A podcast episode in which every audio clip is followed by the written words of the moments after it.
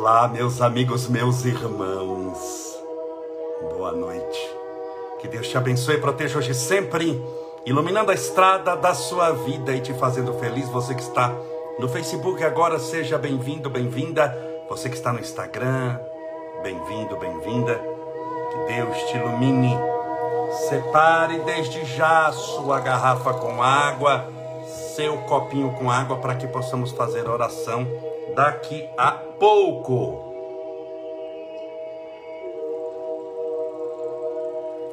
Lembrando sempre, hoje é quinta-feira. Amanhã, sexta-feira, às 8 horas da noite, teremos o Renato Prieto, o André Luiz, do filme Nosso Lar, aqui ao vivo conosco pelo Instagram e, re, e a reapresentação será pelo Facebook. Então amanhã não, às 8 horas não vai ter live, vai ter live no Instagram e a, por volta de nove e pouquinho já passa no Facebook, porque eu tenho que escolher uma das mídias e vai ser pelo Instagram, tá bom? Mas passa a reprise, a reapresentação no Facebook e no YouTube. Lembrando sempre que as nossas lives, como essa daqui, que eu estou falando para vocês, ela, estou falando ao vivo agora, 8 e 6 da noite. Estou falando pelo Instagram, Estou olhando aqui para a tela do Instagram. Estou olhando agora aqui para. Te... Por isso que tem hora que eu mudo o olho. Estou olhando agora aqui para a tela do Facebook, 8 e 6 da noite. Mas a reprise do que eu falo aqui vai para o Spotify, para quem quer só ouvir. E vai também para o YouTube. E tudo agora nós estamos mudando os títulos, então vai ficar fácil de achar. Você acha tudo pelo título, tá bom?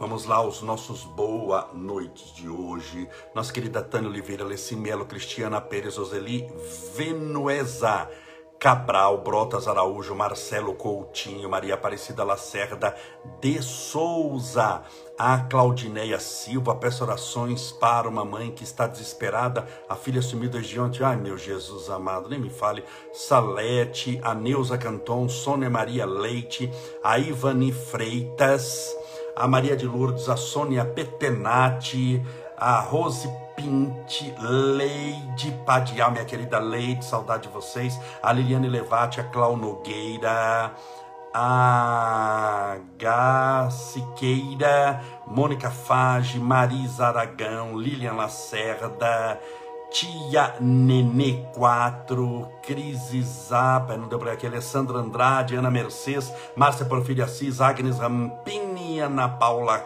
Calfin, a Vidrosart Nova, Bárbara Cabral, Bárbara Kelly Bittencourt, tem um monte de Bárbara hoje, a Lourdes, a Márcia Kinkerflus Pereira, Ivone Estela, sejam todos bem-vindos, bem-vindas, que Deus te abençoe, te proteja, te ilumine e te fortaleça hoje, sempre, hoje e sempre. Meus amigos, meus irmãos, na nossa vida, nós devemos sempre saber escolher. Escolher bem é uma arte. A maioria das pessoas age por impulso.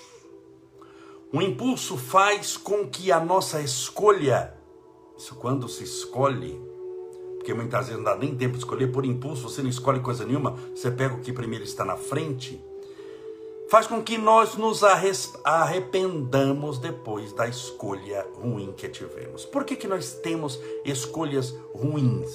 Por quê? Somos apressados demais, achamos que tem que escolher na hora. Claro, se você vai comer e você está num restaurante, você escolhe no cardápio o que você pode comer. Você não vai pegar o cardápio, sentar no restaurante e falar, vou escolher com calma. No decorrer desse mês, meditarei o que almoçarei hoje. Não dá tempo de fazer isso. Então você escolhe mais rapidamente. Mas se você não escolher uma comida boa, já aconteceu de você ter escolhido uma coisa que não estava boa? Então tudo bem, não estava boa, você comeu e não passou tão bem, ou não comeu, ou comeu assim, mas com desprazer, sem gosto, mas você não vai sofrer sua vida por causa disso. Você vai sofrer enquanto estiver no restaurante, talvez por uma indigestão, 5, 10 minutos depois, mas não mais do que isso. Mas existem escolhas na vida que, se você não fizer direito, você acaba muitas vezes comprometendo anos, décadas ou a vida inteira. Imagine alguém que escolhe o caminho das drogas, por exemplo. Quem se envereda pelos, pelo caminho das drogas e acaba escolhendo a droga como companheira, quanto tempo na vida vai passar drogado? Vai passar atrás da droga? Vai passar usando, sendo usuário? O que, que ele vai ter que fazer para arrumar dinheiro para comprar a droga? Quantas mentiras ele vai ter que fazer? Olha o caminho, olha o preço, olha a consequência. Quantas mentiras ele vai ter que fazer para sustentar o vício dele? Quantas vezes ele vai ser chamado pelos outros de mentiroso? Então, note, é um caminho que ele escolheu, o caminho das drogas, pegando um caminho. Olha a consequência desse caminho. Será que lá na frente, depois de 20 anos, porque ele vai para lugares mais difíceis, porque onde se vende drogas, você não vai comprar droga na igreja, você não vai comprar droga num local de estudo, você vai comprar droga em locais muitas vezes perigosos, porque são os bandidos que vendem droga, é bandido. Então, será que ele vai ficar vivo? Será que ele não vai ser extorquido, espancado, morto no meio do caminho por causa dessa droga, para consumi-la? Quanto de saúde vai custar na vida dele o caminho das drogas? Eu não estou falando sobre drogas hoje. Só estou explicando escolhas. Explicando que quando você escolhe uma escolha, muitas vezes para se libertar daquela escolha que é ruim, caminho das drogas, a escolha das drogas, Todos aqui somos unânimes em dizer que é ruim. Ninguém pode chegar e falar, não, droga é bom, dá muita saúde, usar heroína, cocaína e crack, faz a família feliz, dá paz de espírito, a pessoa inteligente. Você sabe que não tem essa conversa com ninguém, ninguém, nem o usuário acha que é bom, ele é dependente, ele não consegue largar, mas nem ele acha que é maravilhoso que dá tudo isso, ele sabe que não, porque todo usuário de droga está sofrendo e a família também nem se fala aqui. Mas olha uma escolha, estou pegando uma escolha. Quanto custa essa escolha em dinheiro, em emoções, em dignidade, em saúde, em amor, porque vai perdendo o amor da família, vai perdendo o respeito. Aí quer largar, tem forças para largar? Será que todos os usuários de drogas conseguem largar no final? Quando é o final?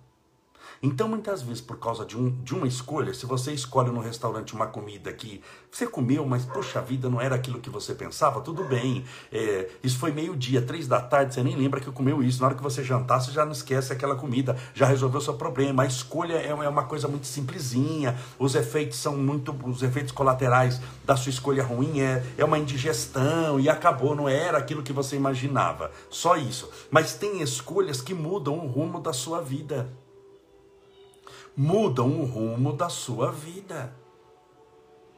Então isso é, é, é muito complicado. É extremo, não sei se você percebe a dimensão disso. Peço licença para citar, para fazer uma reflexão aqui, para você ver de uma escolha. De uma escolha, que a maioria das pessoas não fazem. E essa foi uma escolha bíblica. Que aconteceu com Jesus, que não foi Jesus que escolheu mas que eu gostaria muito rapidamente de explicar para você aqui, para você ver a consequência da escolha. A consequência da, da escolha.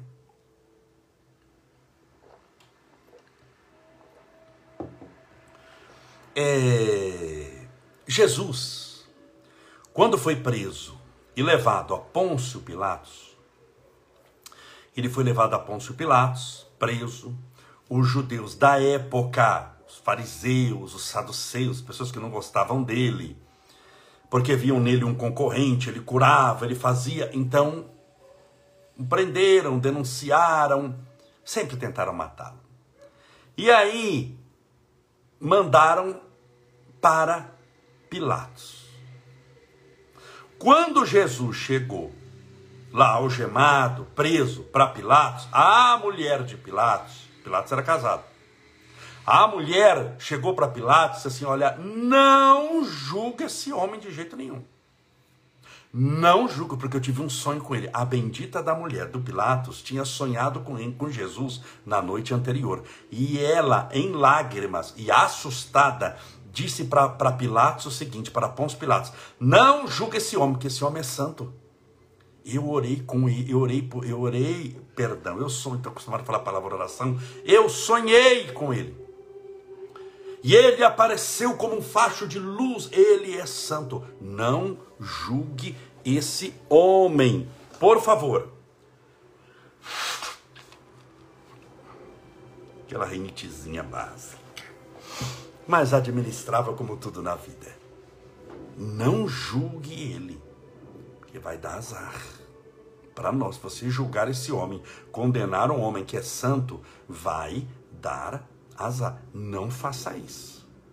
Pilatos então mandou para para Herodes. Se não, manda para Herodes lá, que está na terra de Herodes, Herodes que julga. Se não é caso para eu julgar, meus casos são mais de julgar cidadão romano, de fazer isso daí entre judeus lá, Herodes lá, chamado rei da Judéia. Manda para Herodes. Mandaram para Herodes, Herodes deu um, um rabo de arraia lá e falou: manda para Pilatos. Voltou para Pilatos. E Pilatos com aquela ideia: eu não posso julgar esse homem, não posso julgar, não posso julgar. O que, que Pilatos mandou fazer? Aplicar em Jesus uma surra. Disse: eu não vou julgar, vou mandar bater nele, vou trazer um pouco ensanguentado. O povo vai ficar satisfeito, porque dá aquela catástrofe, a gente não gosta dele. Mandaram bater, olha como coitado tá, a gente manda libertar. Pilatos mandou dar uma surra em Jesus. Só que a surra foi extremamente violenta. Soldados romanos da época, extremamente brutos, verdadeiros animais, espancaram Jesus. Jesus volta sangrando, sangrando, todo arrebentado, ossos quebrados, a, a túnica de Jesus toda ensanguentada. Pilatos então pensou: bom, não matei, né? Só mandei bater. Chegou para aquela multidão e disse: Olha, já mandei dar uma surra nele. Olha aí, ó. Vocês não queriam castigar Jesus? Mandei dar uma surra nele. Resolvido o problema, estão satisfeitos? Eles falaram: não, ele merece mais. Ele merece mais. Condenam, matam. O Pilatos ficou gelado naquilo ali. Pilatos teve outra ideia. Pilatos não queria matar Jesus.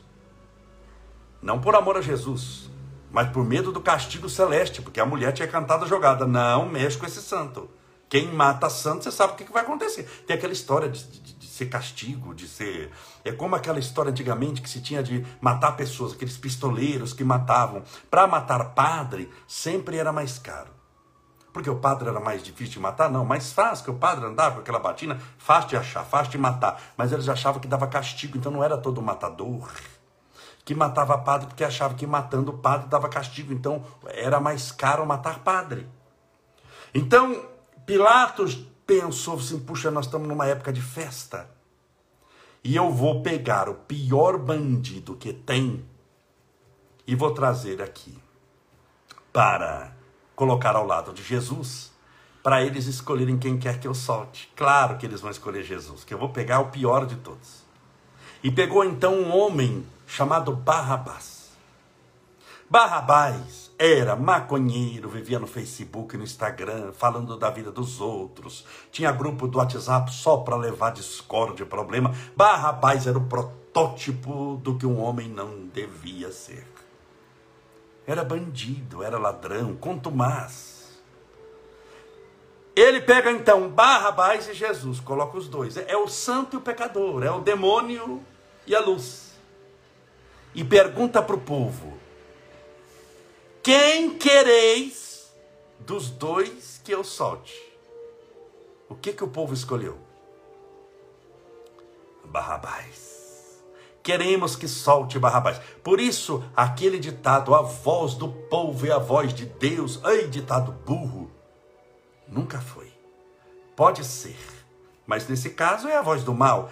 Quem quereis que eu solte? E eles gritam: soltai Barrabás. Barrabás, Barrabás não acreditava. Pilatos soltou Barrabás e entrou quase em desespero. E Pilatos pergunta: Que quereis que eu faça com Jesus? Bom, já mandei bater. Deixe. Está todo ensanguentado. Não foi suficiente para vocês. Deixei vocês escolher entre Jesus e um, um criminoso. Vocês escolheram o criminoso. Que quereis que eu faça? Pilatos estava contando com o quê? Falou: bom, já como bateu, já não soltou, prende-o. Prende-o, mantém preso. E eles gritaram: Mate-o, mate-o. Olha o coro: Mate-o, mate-o.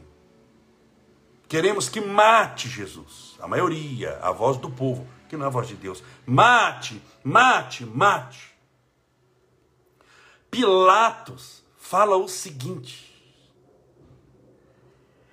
E se matar, que farei com o sangue inocente desse homem? Pilatos chama Jesus de inocente. Que farei com o sangue inocente desse homem? E aqui eu queria chegar. Estou falando sobre escolhas. Todos gritaram quando Pilatos pergunta: Que quereis que eu faça com o sangue inocente desse homem? E eles gritaram: Que caia sobre nós e os nossos filhos. Olha que loucura. Que caia sobre nós o sangue do Cristo e sobre os nossos filhos. Filhos são descendência, são ou não são? Então o que, que eles imploraram naquele instante? Mate Jesus. E que o sangue que Pilatos fala que é de um homem inocente, que caia sobre nós e os nossos filhos. No mínimo, Deus devia estar assistindo aquilo e falou: assim seja a partir de hoje. E mataram Jesus. E o que eles pediram se cumpriu. A partir daquele instante, nunca mais aquela terra teve um único dia de sossego. Dois mil anos se passaram e até hoje é uma das terras mais instáveis do planeta. É uma das terras onde a ameaça é constante, os filhos se perdem em guerras religiosas. Eu amo Israel. Passei um tempo lá, conheci várias cidades. Acho extraordinário, eu moraria em Israel, mas não vi um dia de paz. Então, é uma escolha que pessoas há dois mil anos, e não estou falando de castigo divino, não é nada disso. Hoje eu estou falando sobre escolhas. Escolhas têm consequências. Comecei falando da escolha de uma comida no restaurante, consequência, meia hora. A comida não veio bem passada e você gostava de bem passada. A consequência de meia hora já acabou, porque na janta você está com fome para comer outra coisa e expliquei escolhas erradas que duram dois mil anos de consequência, vinte séculos se passaram e o sangue ainda está caindo sobre eles e os seus filhos. Em todo mundo que mora ali, impressionante como se vive a tensão. Por isso, que escolhas você tem feito na vida? Quando Publio Lentulus, se está no livro há dois mil anos, leia, vale a pena. Psicografia de nosso querido Francisco Cândido Xavier, pelo Espírito Emmanuel. Publio Lentulus, o senador romano, que é Emmanuel, que vai tornar-se Emmanuel depois, vai atrás de Jesus para curar a filha. Só que ele, é como, como era senador, era importante, ele vai à noite, escondido, com. Não era boné naquela época, mas com um chapéu, um pano na cabeça, de noite, para ninguém reconhecê-lo. Para ninguém reconhecê-lo. E ele vai. E antes de falar com Jesus, Jesus olha e diz: Senador, viestes me procurar na calada da noite, escondido. Pois eu te asseguro que me procurarás por muitos anos, a plena luz, e não me encontrarás. Ele falava o quê? Quando ele se convertesse ele estaria atrás e atrás e atrás de Jesus. Quando ele teve a oportunidade de encontrá-lo face a face na terra, ele o faz escondido à noite com a cabeça coberta. E depois que ele se converte, ele vai correndo atrás. E não há relatos de que Emmanuel tenha encontrado pessoalmente Jesus até hoje.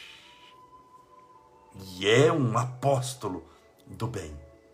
Então, note que na vida, se você começa a fazer as escolhas certas, sua vida começa a deslanchar de maneira melhor, não necessariamente imediatamente, Escolhas espirituais, elas têm consequências muito longas. Não é como uma comida no almoço, não é como um cachorro quente que você come. Escolhas espirituais, elas têm consequências para o bem ou para o mal, em matéria de alegria, de realização, ou de dor, tristeza, aprovação e sofrimento, de longo prazo. Mas um dia esse prazo chega. Um dia parece que está distante, mas você é um espírito eterno. Você já está tendo consequências de coisas que muitas vezes fez há mil anos atrás, está experimentando agora.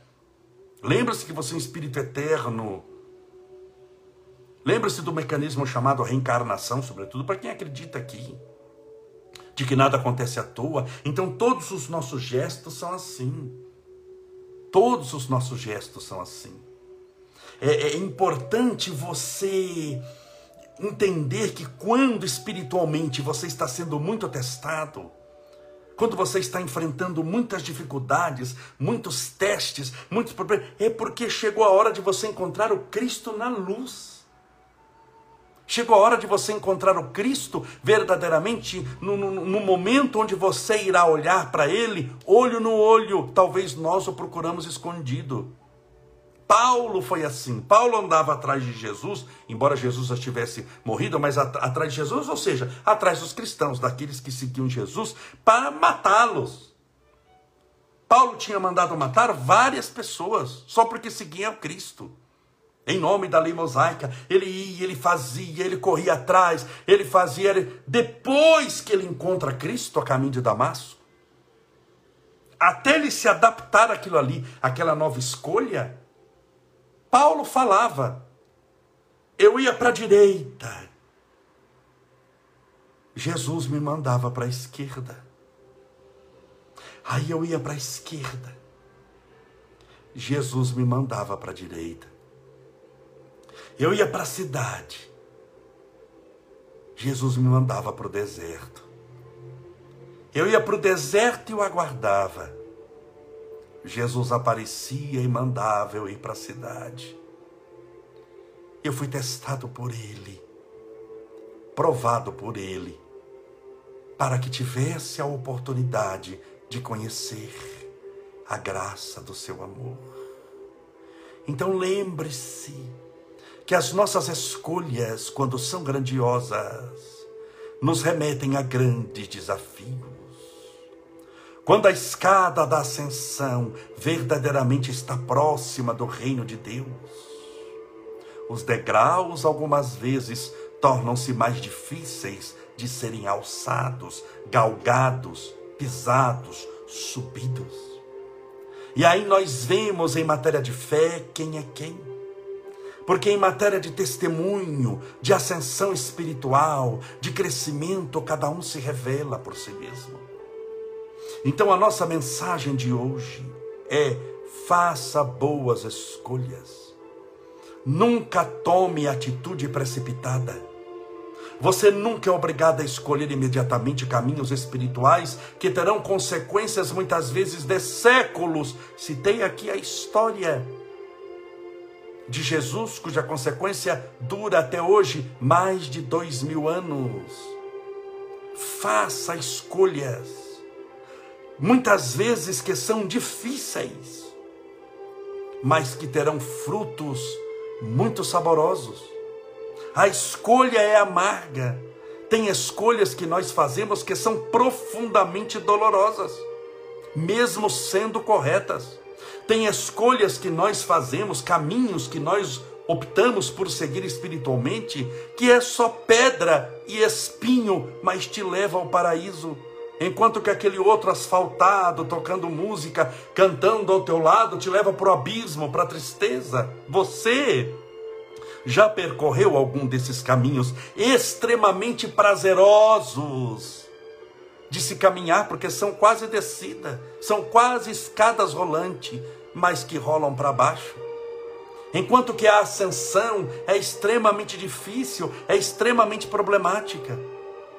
Quando vai se alcançar o cume do Everest, existe a chamada zona da morte.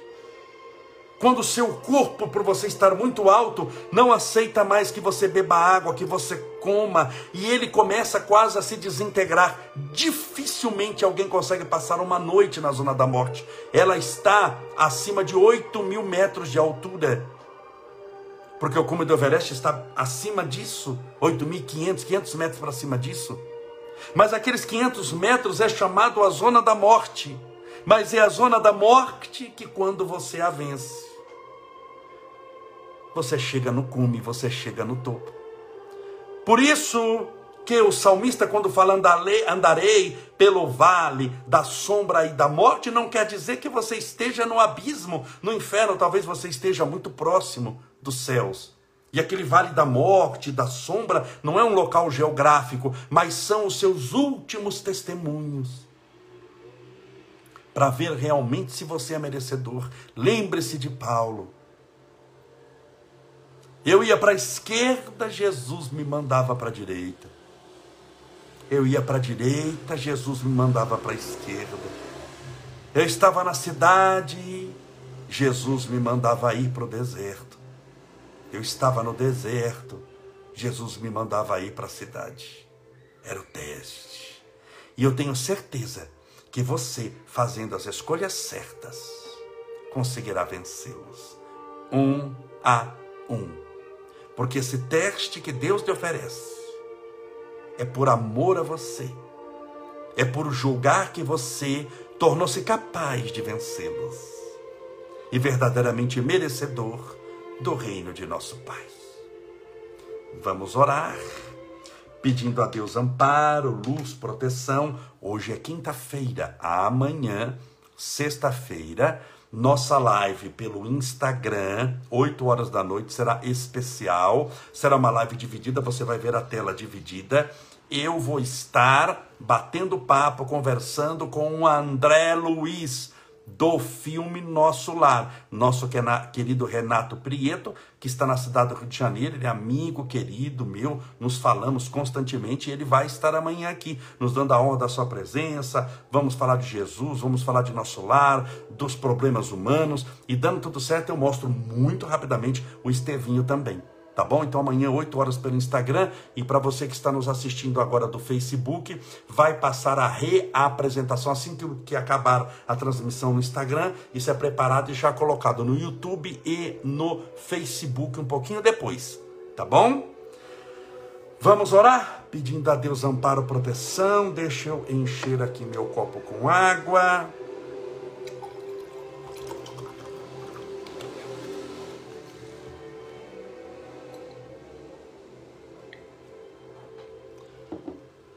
Confiemos em Deus.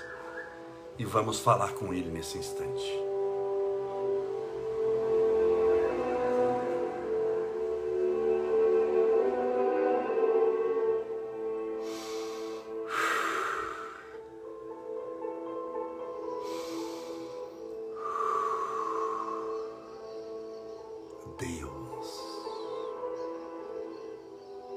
Deus, nosso Pai, sois todo poder e bondade. As tuas bênçãos rogamos por todos aqueles que oram conosco nesse instante, clamando pela tua misericórdia, tua bondade, teu amor. Que a tua luz, a subtrair-nos das trevas interiores, possa iluminar as nossas almas, sequiosas de tua presença e do teu reino de paz. Que são para nós o refrigério, o bálsamo de alívio, entre os torvelinhos do mal que experimentamos, através das agruras humanas, das incertezas do cotidiano, através das provações, muitas vezes difíceis, mas não intransponíveis. É por isso que rogamos o teu amparo e a tua proteção. Porque a luta na batalha é nossa. mas é o Senhor que dá a vitória ou não. Por isso, rogamos para que tenhamos forças para fazermos a nossa parte e continuarmos lutando essa luta espiritual do bem contra o mal, da luz contra as trevas. Essa luta interior que devemos ter diariamente, a fim de que o homem velho seja vencido pelo homem novo, pela criatura nova que Cristo Jesus nos convida a ser. Que os velhos hábitos da reclamação, da tristeza constante, da opressão, dos maus pensamentos, da preguiça, da ignorância, da violência, da falta de perdão, de compaixão e de amor, sejam transformadas pelos novos hábitos de esperança, de paz, de alegria, felicidade, redenção, amor, compaixão, Senhor, nessa quinta-feira, rogamos as tuas bênçãos, o teu tratamento espiritual a todas as criancinhas que estão sofrendo.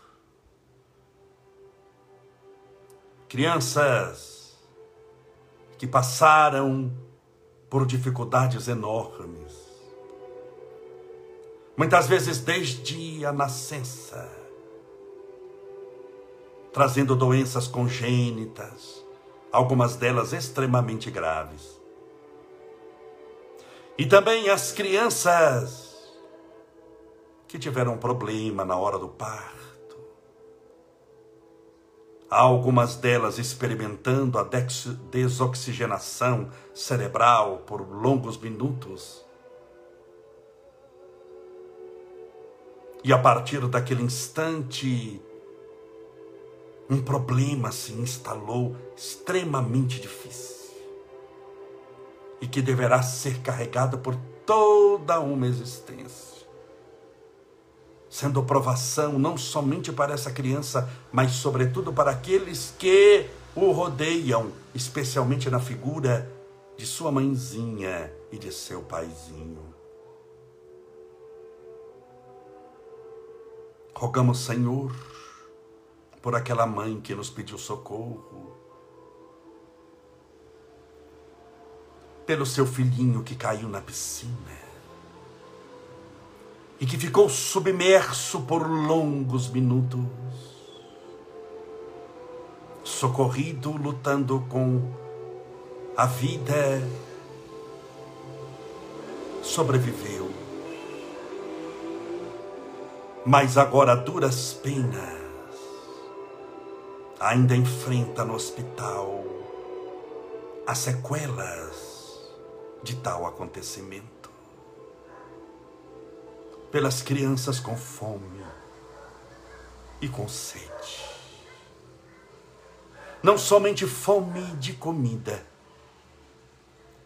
mas também fome de amor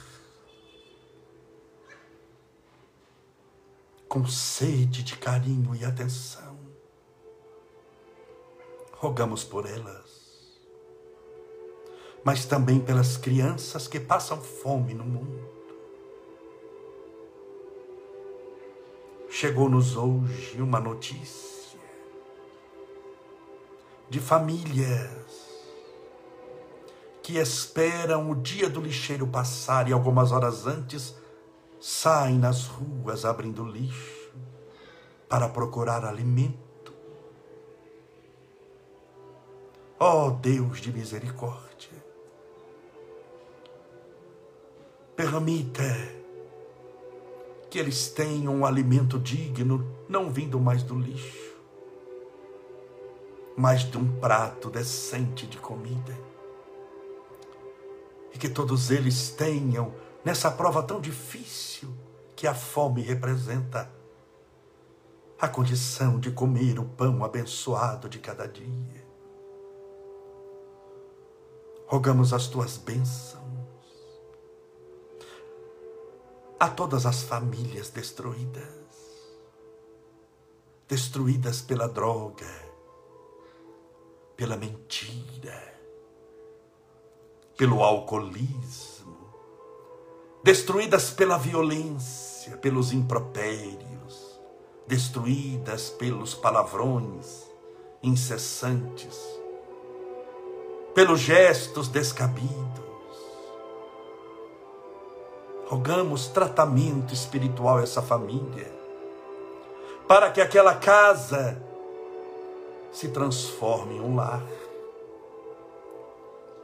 Porque uma casa são quatro paredes e um teto. Mas não necessariamente Jesus morando dentro dela. É por isso que existem casas de prostituição. Existem casas de venda de drogas. Existem casas que são verdadeiras oficinas do aborto. Mas lar não. O lar são as mesmas quatro paredes, muitas vezes mais simples, com aquele teto, mas Jesus morando dentro. Por isso, Senhor, rogamos tratamento espiritual para que o Senhor transforme casas em lares, onde o amor possa governar os corações.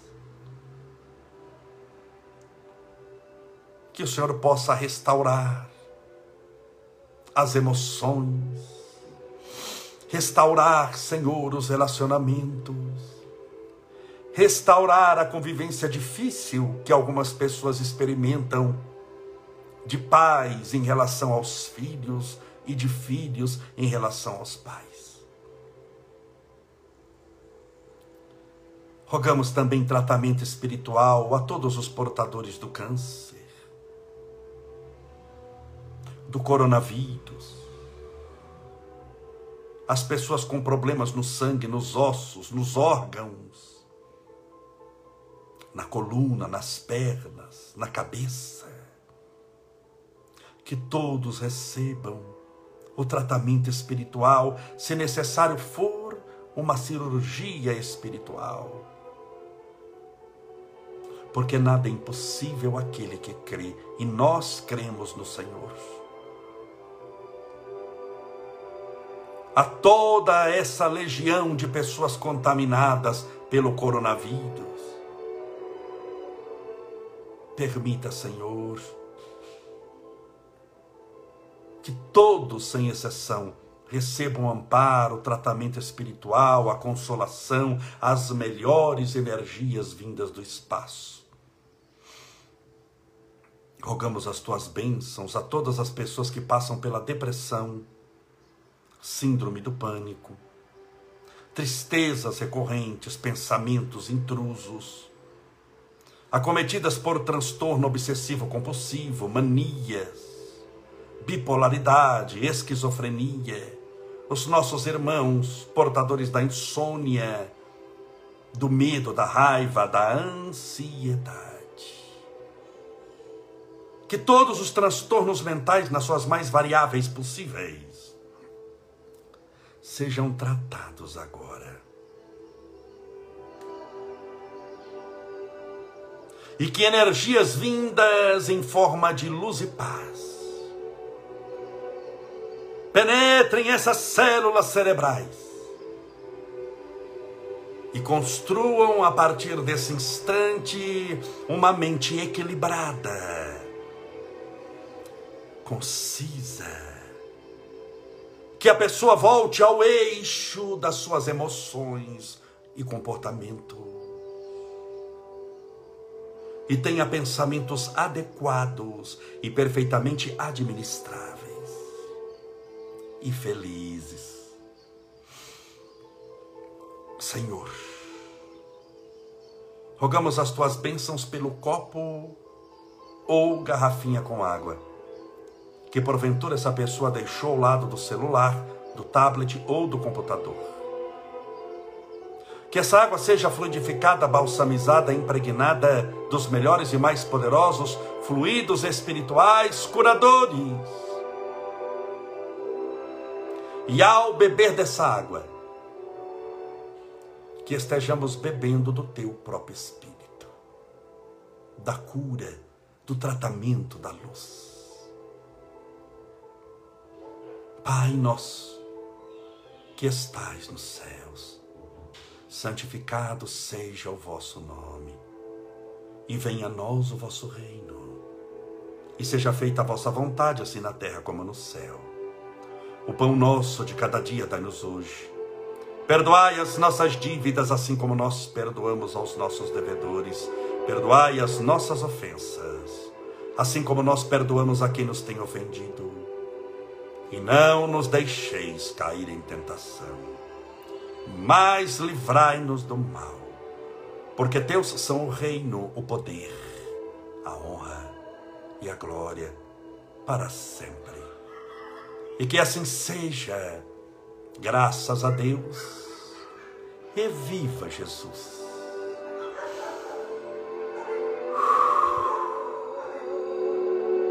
Graças a Deus, viva Jesus, beba sua água com fé.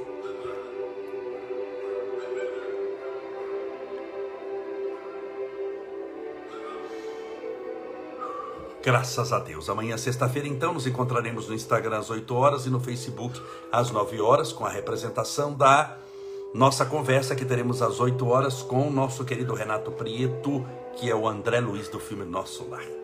Muito obrigado pela sua presença, pelo seu carinho, pela sua atenção. Assista sempre os nossos stories lá, eu respondo um milhão de perguntas de assuntos diferentes. Vale a pena, tá bom? É a maneira que a gente tem também de manter contato. Que Deus te abençoe e proteja. E amanhã estaremos juntos novamente, se Deus assim permitir.